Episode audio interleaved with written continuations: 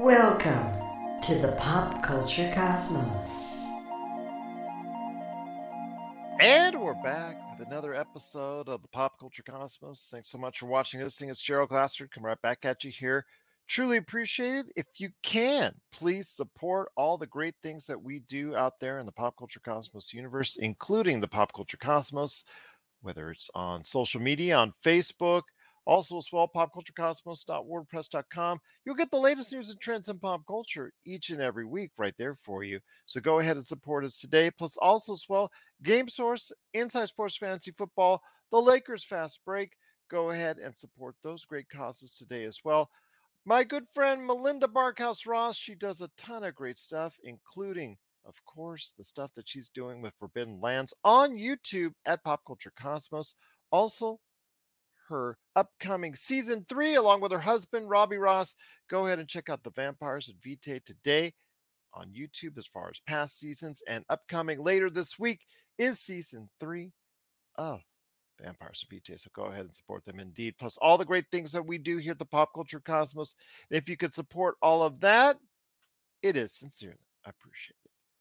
Well, I'll tell you what, we've got lots of things to talk about when concerning the video game world, because even though there's no E3, there's a lot of Me3 2023 going out there as far as announcements and trailers and gameplay features and all that stuff going on. So a lot of big announcements, especially in the Xbox world this time around on this episode. But here today to talk about that, good man indeed. You got to go ahead and check him out anytime he's here. Of course, at the Pop Culture Cosmos, it's TJ Johnson. And TJ, glad to have you back on the road once again. Yeah, you know me. I never stay in one place very long. I'm Mr. Always on the Move. I had to take that from my buddy. He used to call himself Mr. Always on the Move. I am now Mr. Always on the Move. Gerald, glad to be here, but thank you. Oh, no worries. Always glad to have you here, my friend. I know you wanted to speak out. I know you've had a lot to say about PlayStation, about Xbox. Before that, I wanted to go ahead and hit you up on this with the Transformers movie, Rise of the Beasts, which just appeared this weekend at the box office with a $60 million domestic haul, just narrowly defeating Spider-Man: Across the Spider-Verse, which had a pretty good hold in its second week, and has earned over $170 million at the box office worldwide for Transformers, which, again, I said was a very, very heavily influenced movie as far as the popularity of it outside of the United States. So I want to hear your thoughts on this, my friend. After the underwhelming numbers from the previous installments last night, and Bumblebee, which was a critical success, but unfortunately did not materialize that to dollars at the box office, is the Transformers series back? And are we, in my case, unfortunately, but for a lot of people out there, fortunately, going to get more Transformers sometime soon? You know, I think as long as Transformers continues to not take itself too seriously, and I think that was kind of the problem that we had with the Michael Bay Transformers of years past. They took themselves a little too seriously, trying to be something that they weren't. And, you know, let's just go and have some mindless fun. Tell a good story, but let's just have some fun. So to answer your question, yeah, I think the Transformers might be around for a little while, especially after the uptick in this one versus the last ones that have come out. And obviously Bumblebee, as you mentioned, was a darling. People did enjoy it, but it just didn't really monetize the way that they thought it would. So I would anticipate Transformers being around for at least a little while longer, man. It doesn't seem like it's losing enough steam to not warrant it. I'm very shocked that they beat out Across the Spider-Verse, because Across the Spider-Verse was incredible, but, you know, it is what it is. You know, that's good news for everybody out there, because it seems to have, again, a nice hold, but it just narrowly got defeated here in the U.S., but still doing well across all parameters of the box office. So looking forward to that. And, of course, Transformers. Well, with Transformers, more than meets the eye there, pardon the pun, that it actually will probably go ahead for Hasbro, E1, and all the different variations of studios that incorporate the Hasbro umbrella will still be a part of that going forward. So it looks like that the Transformers series is not dead under any estimation, especially after the results this weekend from Rise of the Beasts. Exactly. Yeah. It's not going anywhere, man. We're going to have to just grin and bear, brother. Grin and bear. Tell me about it, because again, for me, it is very much of a grin and very much of a bear it indeed. But What are your thoughts out there on Transformers: Rise of the Beasts? Please let us know. PopCultureCosmos@yahoo.com. And also Spider-Man: Across the Spider-Verse. We'd love to hear your thoughts there as well. But when it came to Xbox and their showcase today, I really think that I saw some good things, but also a lot of things that I wanted to see were left out. And I will go ahead first, TJ, and ask you this. Before we head to the first break of the show, wanted to ask you your thoughts initially, because we didn't get a chance to go ahead and tell our public thoughts on the PlayStation showcase a couple weeks ago. Again, to me, underwhelming. To me, it showed that PlayStation doesn't have a lot of stuff that they want to really go ahead and showcase that's ready. The reliance on CGI has become the norm in this industry. It was really in high profile and detail, and unfortunately, it was just not for the best. You know, I'd agree with everything you said, and I don't think it's any secret to anybody listening to this show, my disdain for the PlayStation brand as of late. So my glasses might be a little ruby tinted. But the truth of the matter is, Gerald, you're absolutely right. There's a heavy reliance on CG, and not just with Xbox, which is a PlayStation, as you mentioned, but Xbox as well. It's just in the industry. It's something that we've always dealt with. It's always been one of those things that I wish we had less of than more, but it's not ever going to go away. But in saying all that, PlayStation's been taking some shots as of late. And from a PR standpoint, I believe, from what I've read and what I've seen, that they're kind of looked at as whiny complainers, always, you know, they're kind of like White Sox fans. And I apologize to the White Sox fans out there that are listening to Pop Culture Calls, but I'm calling it like it is. White Sox fans don't like Cubs fans. Cubs fans don't care about White Sox fans. They're there to have a good time. PlayStation players, for the most part, seem to really dislike Xbox. Xbox, for the most part, seems to really be, let's just play. It's not that deep.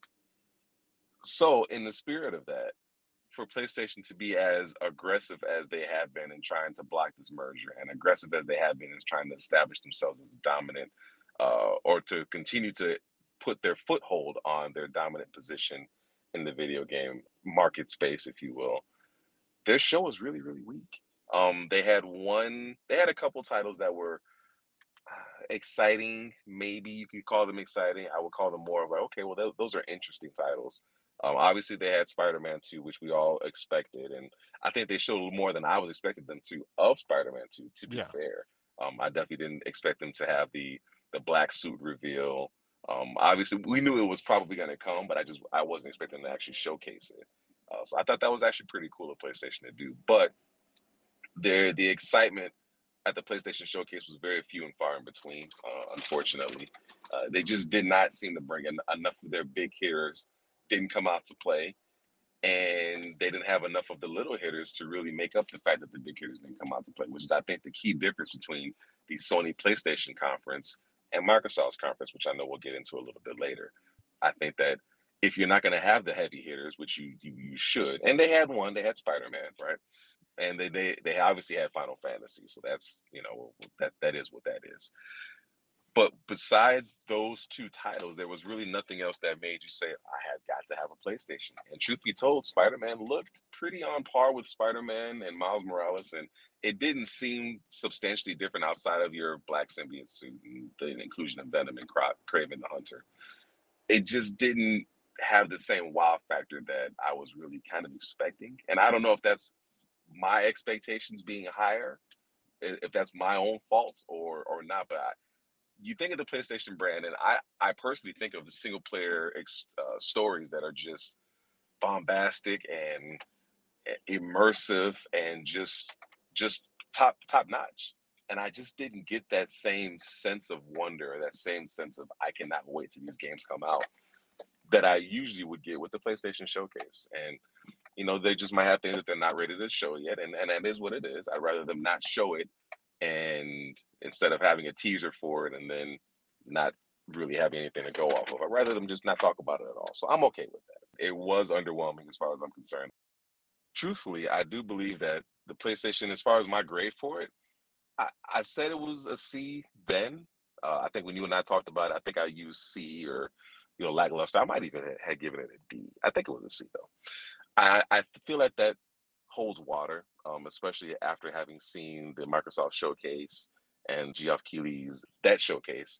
It just really still didn't do it for me as much as I enjoy those games. It just didn't really do it for me. Now, PlayStation just didn't bring it. And I feel like with all the PR hit that they're taking, they needed to bring it and they didn't.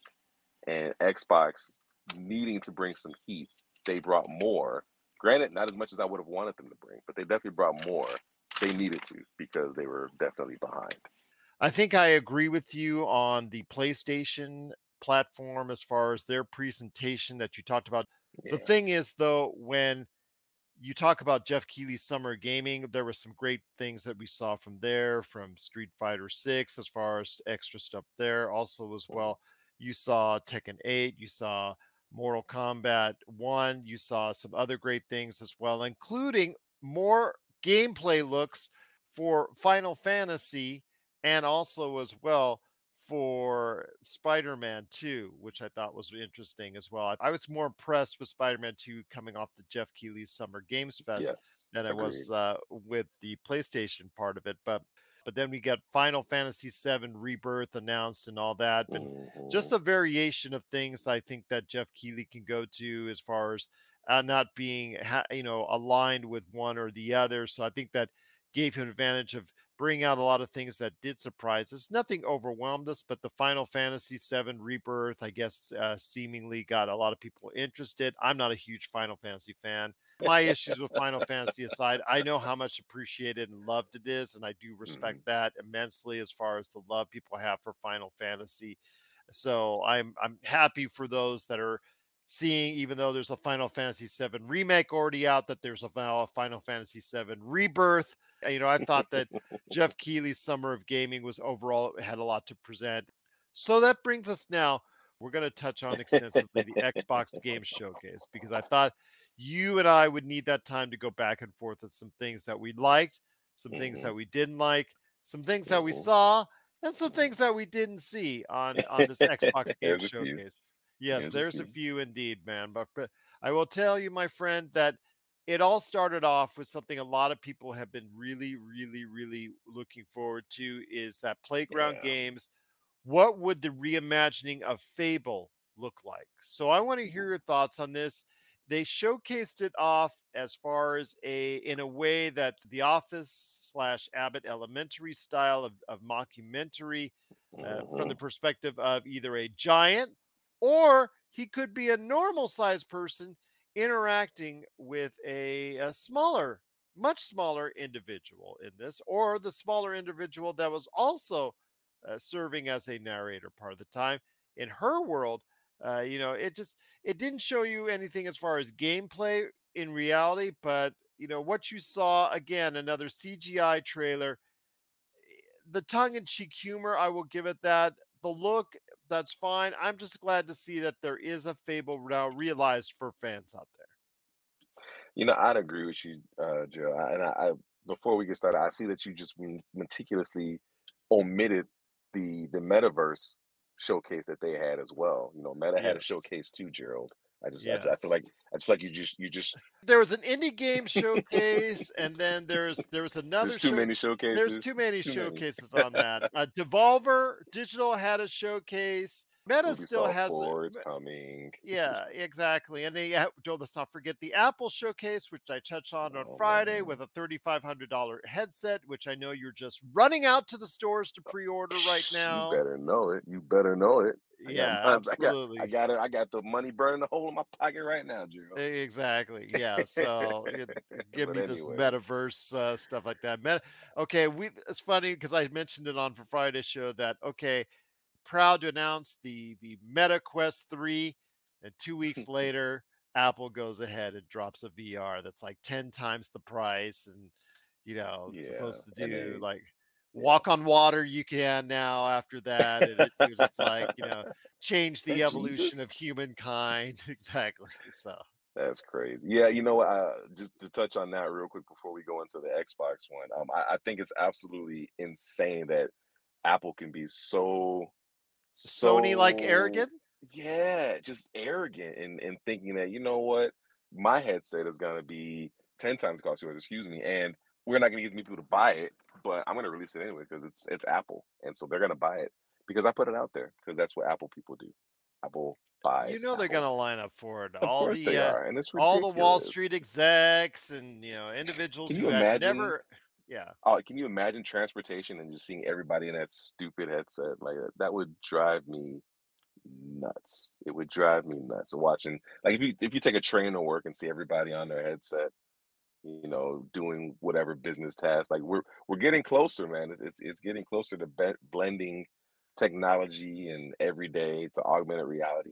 It's coming, Gerald. Judgment Day is coming. I get that, my friend, but it's still at $3,500. It's a way off. Not today. It might be coming, but not today. Not today. Yeah. You're listening to the Pop Culture Cosmos. For the latest news and information, analysis and opinions on the Los Angeles Lakers and the NBA, check out the Lakers Fast Break podcast today on wherever you get your podcasts.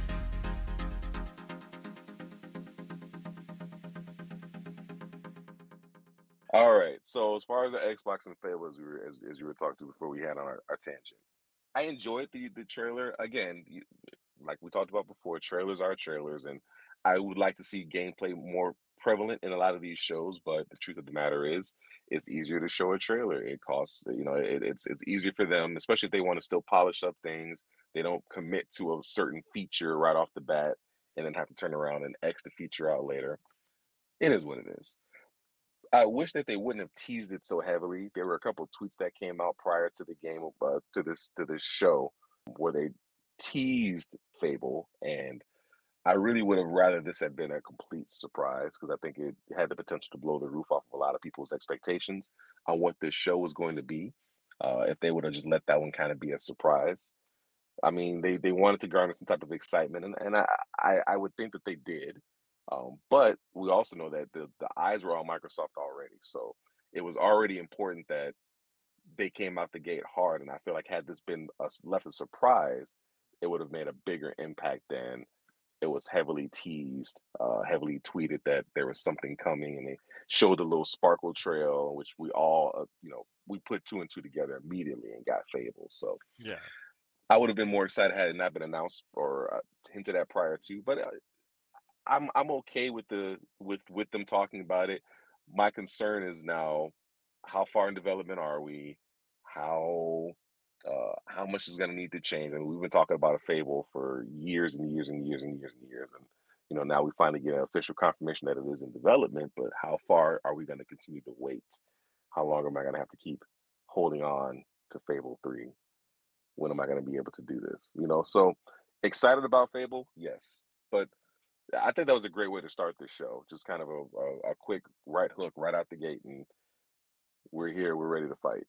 And I think Microsoft needed that. Microsoft needed to come out the gate strong and show that we're in this fight. We're not going to just lie down and take it. I wish they would have been more bombastic, like, literally taking shots at PlayStation, but that's just me, being petty. So please forgive me. Oh, no worries, my friend. No worries. My friend, when it comes to another big game that was showcased as far as in a little bit more detailed was something that was shown a few years back as far as that I really, really was looking forward to, and that's from the folks at Obsidian. And at the time, it seemed to me that this was going to be one of the higher upper echelon premier showcase games for the future at the time. Flash forward to today, and they put it somewhere in the middle, and it's now a little bit different what it represented and was as far as the gameplay, story, what have you.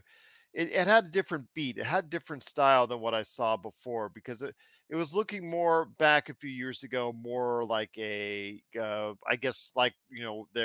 brethren that they've actually worked on games with before with Bethesda. It looked like more like an Elder Scrolls type game, a magical per se, a mythic adventure. that I think I was really getting into. And then now it looked more like an offshoot of Sea of Thieves. And I think that it still has appeal to me. And it still probably is going to be some type of mythic adventure, but it looked completely different than what I was expecting from Avowed. I have to admit that I wasn't familiar with Avowed as much as you might have been. I did not. Well, there was just only one CG. Yeah, there was only one CG trailer. I'm sorry. It's a CG trailer with some slight gameplay exploration that they showed the first time, if memory serves. Gotcha. All right. And then I guess it's being compared to Skyrim. Right, at the time in 2021 or whenever that happened. So, to be fair, because I didn't have those expectations that you might have had, I didn't quite see it that way. It looked like something else that was just going to be a nice open adventure in a land of open adventures that is going to be pretty much what the Xbox is going to be known for moving forward, it seems like. It looked fine to me. I didn't feel like it was something to get overly excited about. I am an Obsidian fan, so I am looking forward to it from that aspect, and I think that they've garnered enough goodwill as far as I'm concerned that I'm willing to take a chance on whatever their next project is. But I was not blown away, but I also wasn't taken aback by it either, if that makes sense, because this one slipped my radar, so I didn't even know about this game a few years ago. So seeing the trailer today, it looked like it'd be interesting, but I didn't have those lofty expectations. So, well, the thing is though with Obsidian, they seem like a team that makes pretty darn good games. Their latest games that they've made over the course of the past few years has really been good, really been well received. Yep. They really got a lot of good things going forward as far as what they've done, from Fallout New Vegas to Neverwinter Nights, Dungeon Siege, Star Wars, Knights of the Old Republic. They've worked on a lot of different things over the course of the years that they've worked on, and it just seems to me like they're a studio, The Outer Worlds, which got a lot of interest at the time it came out. Yeah, and the only thing is though with The Outer Worlds and you know, when it comes to what they did in Pentiment, which was actually a under the radar game that actually got really high scores and critical acclaim as far as a small release that they put out last year, I really think that they are not as appreciated by the gaming public and by Microsoft as much as they should be. I think they're a AAA developer that in often ways is presented as a AA entity. I would not disagree with that in any stretch. I would say that I think that we have to be very careful, because with developers, right, we can start to have these lofty expectations of a AAA type, you know, development team in Obsidian. Mm-hmm. And while it's okay to have those expectations, the reality can sometimes be sometimes be stranger than fiction, right? I mean, they've got a lot of time. Pillars of Eternity, South Park, The Stick of Truth, Fallout New Vegas. Let's skip over Alpha Protocol, even though there's always I was gonna mention that. A warm spot of Alpha Protocol. Well, it's got a warm spot in my heart, is because what they were trying to do was really kind of fun. The problem is the execution wasn't so great. Yeah, it just wasn't there. I love the concept. Actually, it's one of the best concept games I've thought about in the past 20 years. But when it comes to what we're seeing now, I think Avowed, it was presented to me as just another game in this showcase. I have a feeling if they give it enough love at Microsoft, it could be something that they could build a cornerstone around. And you might not be wrong. I think that what I was alluding to is that it's important that sometimes we allow developers to kind of forge their own path. And I don't know how much Microsoft puts their hand on this stuff. I mean, I know that sometimes we want Microsoft to be a bit more aggressive with their desires in regards to some of these releases. Microsoft may just kind of let the studio be who the studio is, and if the studio wants to kind of toe that line between AAA development, then that's something they can do, because there's a safe ground there. If you start getting too heavy in AAA development and you start inputting a whole lot of money and a whole lot more resources, and God forbid the game bombs, now that's a much bigger blow than if you're kind of a middle of the road. It's almost like that you know, you just want to get by. And I don't know the inner workings of Microsoft and how they handle their studios, and like I said, if they are overly aggressive with them, or if they're under aggressive with them, whatever the case may be. They may be more of a, you know, let's let the studios be who they are, and we're not going to push unless we really feel the need to push.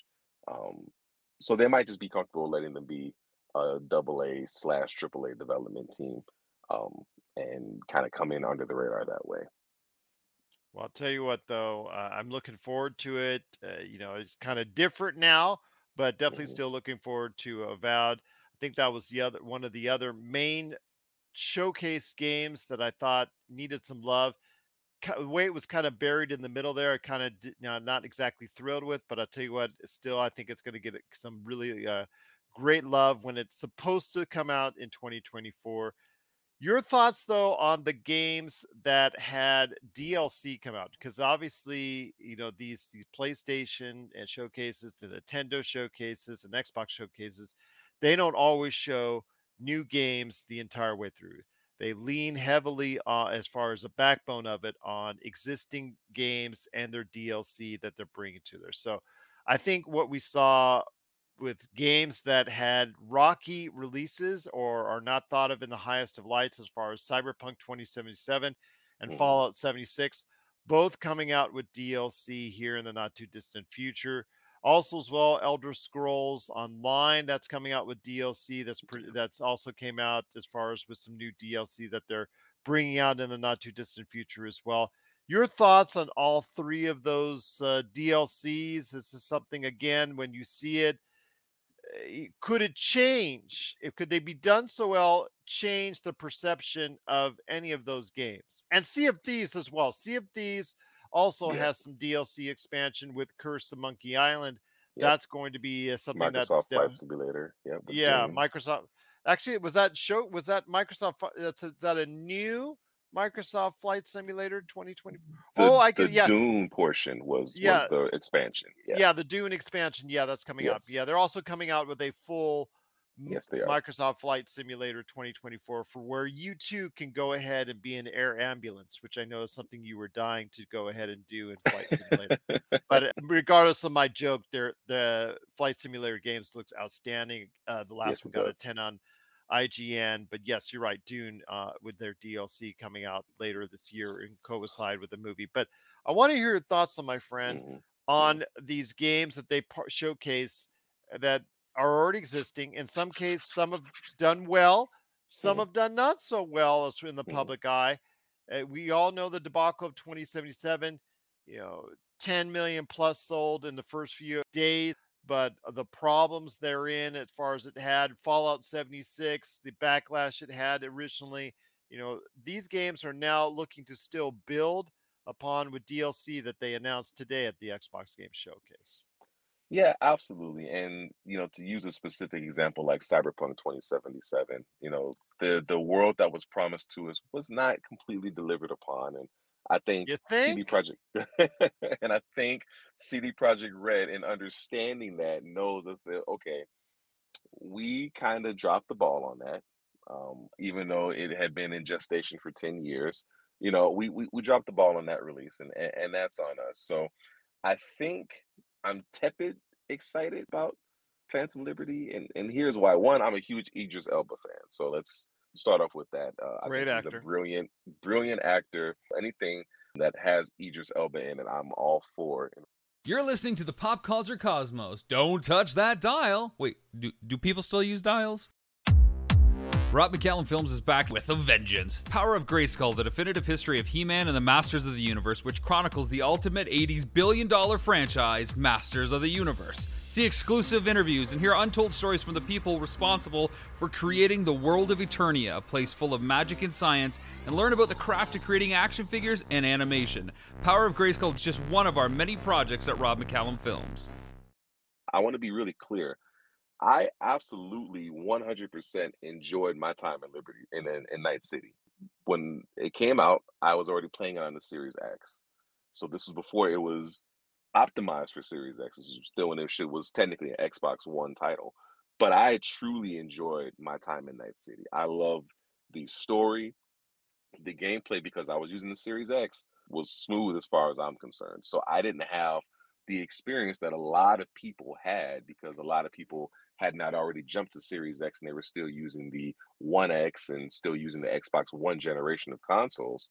So their experience was completely different than my experience. So I'm excited personally to jump back into Night City. I'm excited to jump back into the shoes of V and deal with Johnny Silverhand and that entire world and this potential promise of a cure for his ailment, and if it really can happen, and if it can't happen.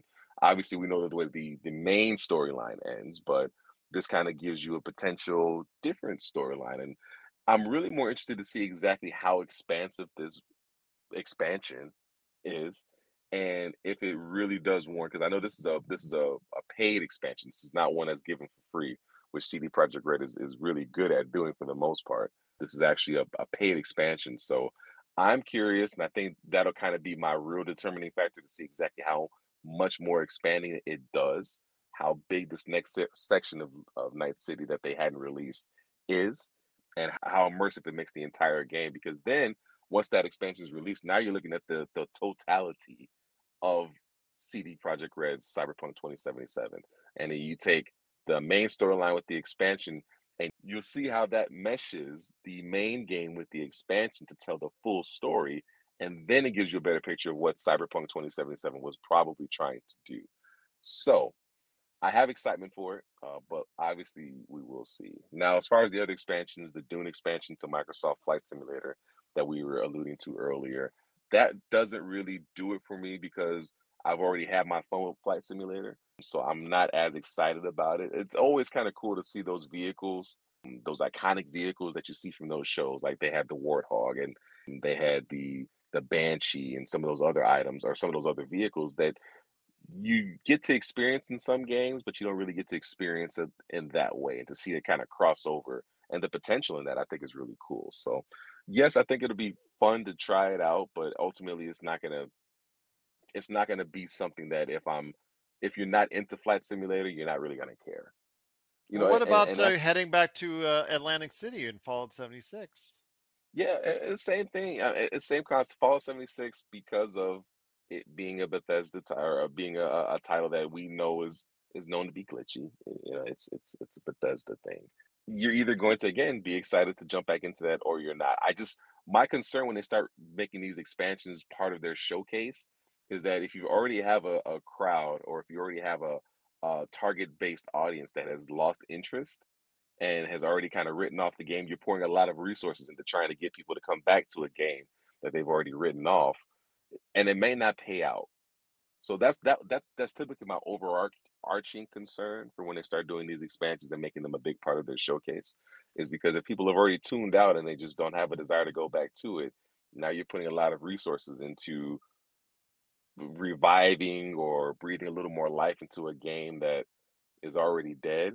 And I'm looking at games like Marvel's Avengers that they kept trying to breathe life into, that was already flatlined, buried, had daisies growing up over the grave, trying to put stuff into it. So expansions, for the most part, I'm kind of iffy on. I am excited for Cyberpunk 2077, but it also, my experience with it was different than everybody else's. But other than that, I typically tend to have very, very lukewarm receptions to expansions, especially big announcements of expansions like this, because that's a lot of resources that could be going to something else. And if the games don't pan out, and if it still doesn't bring in the target numbers of players that you were looking for, then as far as I'm concerned, it's kind of a bust. Want to go ahead and ask you real quick on some things that were also covered in the game showcase from a third party standpoint. And yes, because the Star Wars IP is now opened up to seemingly everyone, and that's actually a true thing because EA no longer has the guideline and the byline on it. Ubisoft did announce that is coming next year is Star Wars Outlaws, taking place in the underworld between Empire Strikes Back and Return of the Jedi. Your thoughts on this, my friend? Again, with Ubisoft, I don't have the highest hopes these days because, of course, they're a company that I was so much infatuated with a decade ago, but after failure, after regurgitating Assassin's Creed, and not finding a whole lot else outside of Rainbow Six Siege. There, well, as my daughters would tell me, don't forget Just Dance. I won't forget Just Dance. Just got 2023 for them. So I want to hear your thoughts on Star Wars Outlaws. You know, I kind of in a very, very similar thought process to you in regards to Ubisoft and their problematic formula of storytelling, if you will.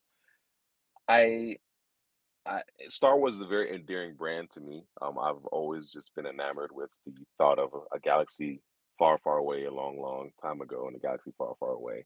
I've always just been enamored with that whole mystic, just Star Wars in general. So I can see this one, this title being something that I'd be interested in playing for the sole fact that I'm a huge fan of Rogue One. That is by far not my. It's not actually. It is. It's my favorite of the Star Wars films. And the reason it's my favorite of the Star Wars films is because it helps you remember that this is so much more than Jedi, Sith, Force, lightsabers, epic battles across volcanic eruptions. Like, it was so much more to Star Wars, that there are other people that are involved. There's other things that are happening story-wise that we don't get to hear about, with people that don't have mystic abilities and are not force wielders and things of that nature. There's other stories there. And I think what Star Wars has been doing as of late as a brand is exploring those areas, you know, with the Rebel series and, you know, again, with Rogue One, and then with the Disney Plus series that's been coming, that's been out. So I said that to say, I'm interested in this one because, again, it takes place in between Empire Strikes Back and The Return of the Jedi. So it takes place between those two films. Yes. And you're not this force-wielding person. I wish that we'd have seen some gameplay. I do. I wish we'd have seen gameplay because, again, it's Ubisoft, you know, and I don't want to be playing Assassin's Star Wars Creed. And good luck, because you just might be doing just that. And that's my concern. I don't want to play that because we've just done that formula to death. And as exciting and groundbreaking as it was, you know, 15 years ago, yeah, it's time for something of a change. So I'm interested to see. I'm not going to write this game off. I'm not going to get super excited, other than the fact that it's a Star Wars title and I just love Star Wars. But I'm also not going to write the game off because it's an Ubisoft title, because at one point, they captured lightning in a bottle. They might have the potential to do it again. And with the right branding, with the right subject, obviously in Star Wars here, they could be onto something. And it could be something fun. But it's raised my excitement, but not by much. Like, if my excitement was a 6, then it's like a 6.5. Like, it hasn't done much to bring me that much more excited for it. So I'm still gonna keep an eye on it, but I'm not like, I have to play it. It wasn't like my Star Wars Jedi Survivor experience. It was not like that at all. So I'll quickly run over a couple more of the third-party entries in the mix. Capcom reveals Path of the Goddess, Yakuza, Like a Dragon, Infinite Wealth for next year. That's always, that had a sense of humor, and I like that part of it. Yeah, it was a funny trailer. I like that. Yeah, absolutely. Yeah. The Persona universe was represented with Persona 5 Tactica and also Persona 3 Reload, though both those games were officially part of the showcase from Sega Atlas. Payday 3 also was given a release date, and also that as far as the game showcase as well. So some interesting third-party mixes there. I know that when it comes to some of the other things that were announced, that before we get into the two last really topics I wouldn't want to talk about, Elder Scrolls Online, Necrom, that was obviously a new adventure that's waiting for everybody out there. Jasant, which looks like it's going to take one part of the Uncharted gameplay, the climbing part of it, and it's going to be a predominantly climbing game that's coming out. City Skyline 2, I know that's coming out as well. Dungeons of Hinterberg, that's coming out in 2024. Still Wakes the Deep got a short CGI trailer, so we'll see what that does as far as a possibly a horror game based on an oil rig. It looks like, from what I was checking out, interesting actually. Yeah, Towerborn, which was another game that was shown off as well. So some interesting things were shown off truly appreciate some of the things that were there. I really like, though, the 33-player co-op game that I was really interested to see, that aspect of it, a 33-player co-op game with 33 Immortals concept. So it was kind of interesting to see that, kind of like a little bit of like a cute version of Diablo with 33 right, yep. Your friends out there. Yeah, absolutely. So those games, for better for worse, we're looking for, as far as a part of it. Then In Exile introduced Clockwork Revolution. Forza Motorsport is the big one coming this October. Obviously, that's the backbone of Xbox at this point in time. But the two games I wanted to go ahead before we headed out. First off, Hellblade 2. Your thoughts on that? Again, showcased a lot of things as far as the graphics are concerned, as far as the detail. Not much in the gameplay realm, but again, with Hellblade 2, you're really looking at the graphics first on that. So you are. With Hellblade, it was an experience. Let's be really clear. Well, the gameplay was fine. It was done by Ninja Theory, who we know knows how to make a good game. Granted, their DMC reboot didn't shock the world. It didn't do anything that warranted a sequel. Unfortunately, as much as I enjoyed it, it didn't warrant a sequel, but they know how to make a good action game. They know good sword play. They know a great parrying system. So that part's pretty self-explanatory, right? We know what to expect with them. I think where my excitement with Hellblade, with Senua 2, is just getting back into that world. It was such an auditory experience playing that game on a set of headphones or on a really good surround sound system. Hearing the different voices from the different sides, and as you slip further and further into your illness, if you will, it was just a very auditory experience that you hadn't had before, right? So I think as I've aged as a gamer, as I've matured as a gamer, it's not so much about this is such a great game. It's about what the game makes you feel. Because when it's all said and done and you forget how to press the buttons, or you forget, which move does what, you won't forget how the game made you feel when you played it. You won't forget the emotional connection. You won't forget the emotional responses that you had to certain games. I haven't played the Walking Dead Telltale game, the season 1. I haven't played that game in 10 years. But I can tell you definitively how that game made me feel when we had to decide to either leave Lee or kill him. I can tell you how it made me feel. With a game like Hellblade, or with a game like Senua 2, I'm excited for the experience. The gameplay is going to be what the gameplay is, but the experience is what I'm looking forward to the most. And getting back into that world and getting back into that feeling of being Senua, that's what I'm most looking forward to in regards to it. So I'm fired up about it. I can't speak highly enough about my experience playing the first one. And so I'm definitely looking forward to the second one. Graphics are incredible, which is what I've been expecting from the series at Microsoft. This is what I've been expecting from you guys. It shouldn't have took this long. I'm so glad we're here, but this is exactly what I'm talking about. This is showcasing what the Xbox can do. This is showcasing what this generation of gaming should be. And they're finally utilizing their system the way PlayStation has been utilizing the system since day one. So thank you, Microsoft, for showing up. Let's keep the party going. Let's keep the momentum going, guys. If you're in the Las Vegas and Henderson areas and are looking to buy, sell, or trade the best in classic or current video games and pop culture collectibles, there's no better place to go than Retro City Games. From Xbox to PlayStation, Nintendo to Atari, the great crew at Retro City Games provides the best place to go for all your gaming options. Stop by their two awesome locations in Henderson and also the Las Vegas Strip, or follow Retro City Games on Facebook and Instagram for all the latest deals and new items. Without a doubt, there's no better place to go for your gaming needs than your friends at Retro City Games. Do you want to touch on Compulsion Games South of Midnight? actually came up right after Fable, so I want to go ahead and mention that. That's coming out. It just had a CGI trailer, so it's probably not coming out anytime soon.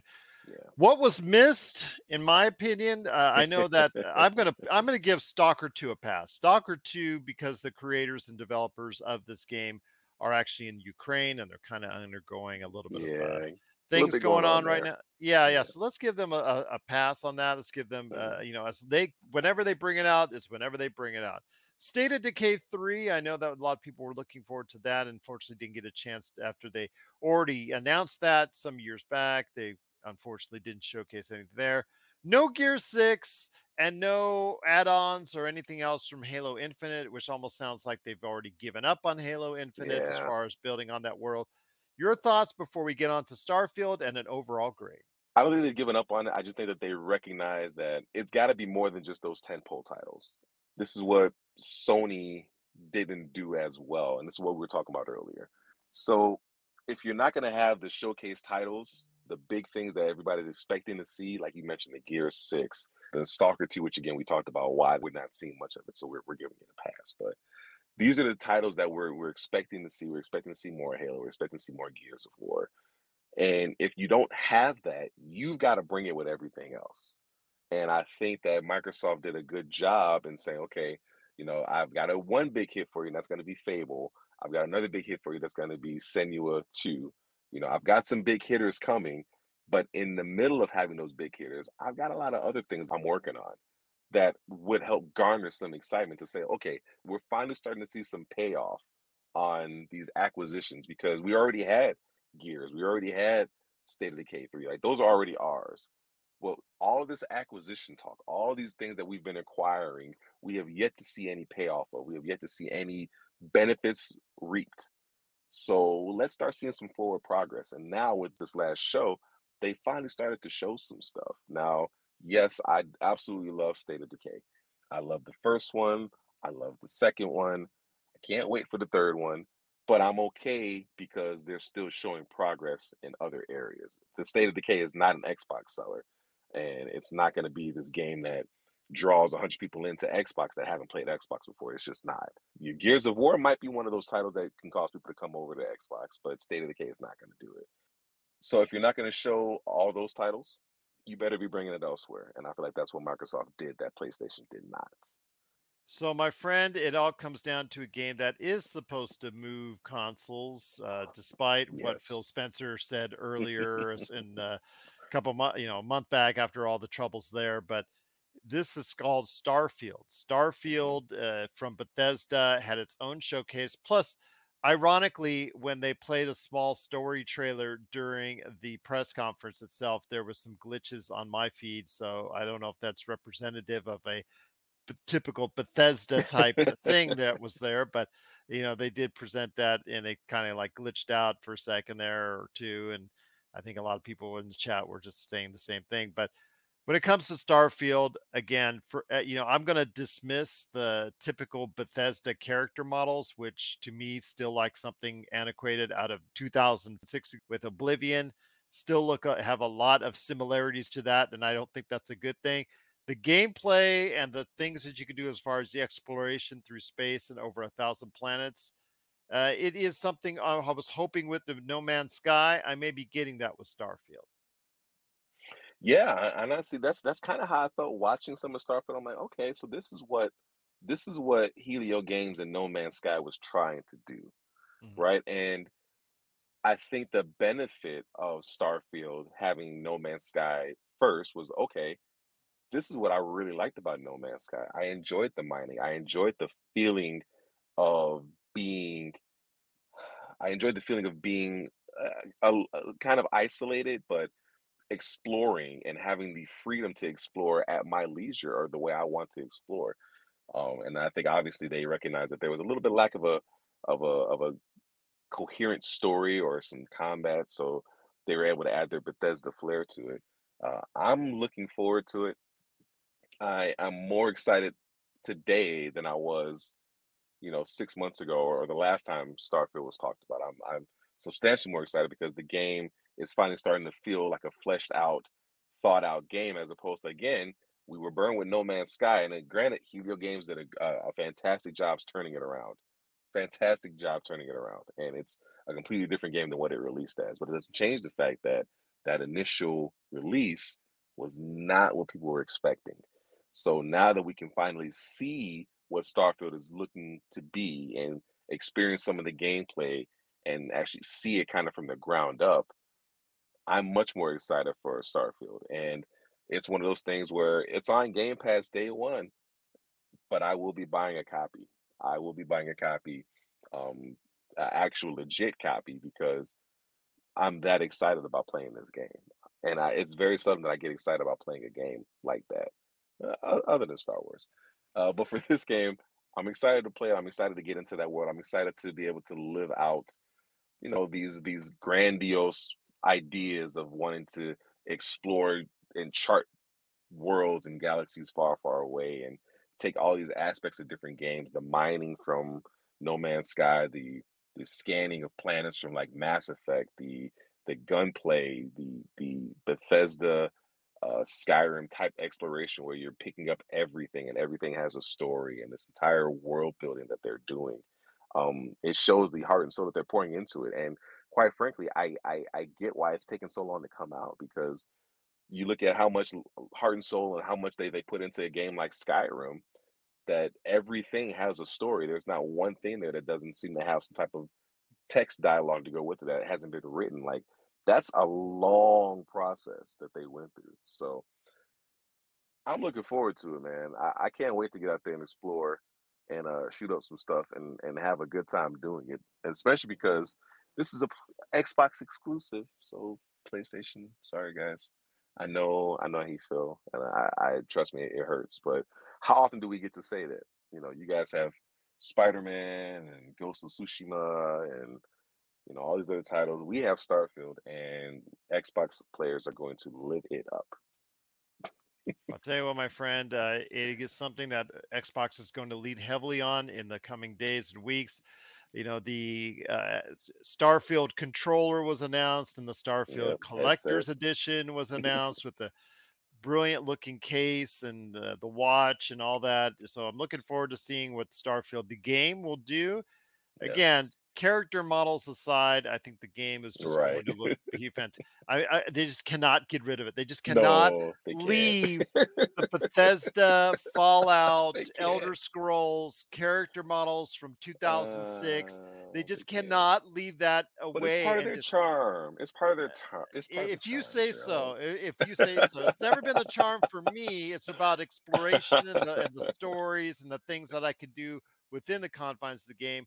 That has appealed to me when it concerns a good, a good Bethesda game. But yeah, I mean, there are other parts of Bethesda Studios that make character models way better than this. But again, outside of that, the exploration and what you can do, I'm going to be heavily invested when I get it on Games Pass, and I'm looking forward to going ahead and being a part of that universe come September 6th. But overall, we got a chance to check out quite a bit of what Xbox has to offer. Didn't give us everything. My grade, I think we gave Jeff Keighley's Summer Gaming about a B, B+. And I think that's probably where I'd stick it with Xbox. You might want to go a little higher. Xbox super fans might want to go a little bit higher. But I think for what we saw, what we didn't see, and overall what is coming up for the future, I definitely think that they one-up PlayStation. I still think they could have done more, but what we got was pretty good. I'm going to give it about a BB+ as well. Yeah, I think that I'm actually going to give Geoff's show a B, and I'm going to give Xbox a B+. And I think it's just, and I think you can really, you're splitting the hairs at this point. Mm-hmm. Granted, we're talking about a B+ versus a B. I think if I had to rank them, it would definitely be C, PlayStation by far, right? That's not even debatable.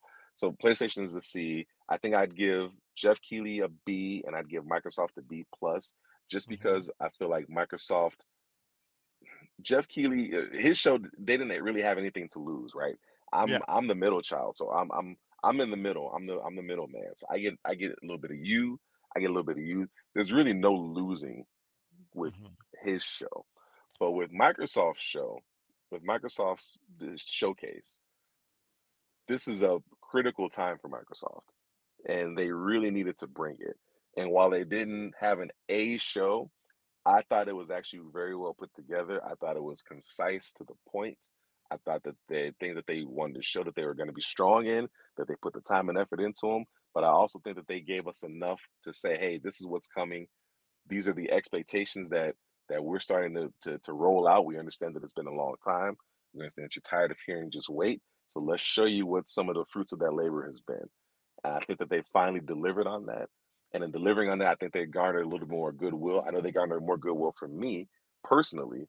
So I'm comfortable giving them the B+ in this. I'm comfortable giving them the top spot.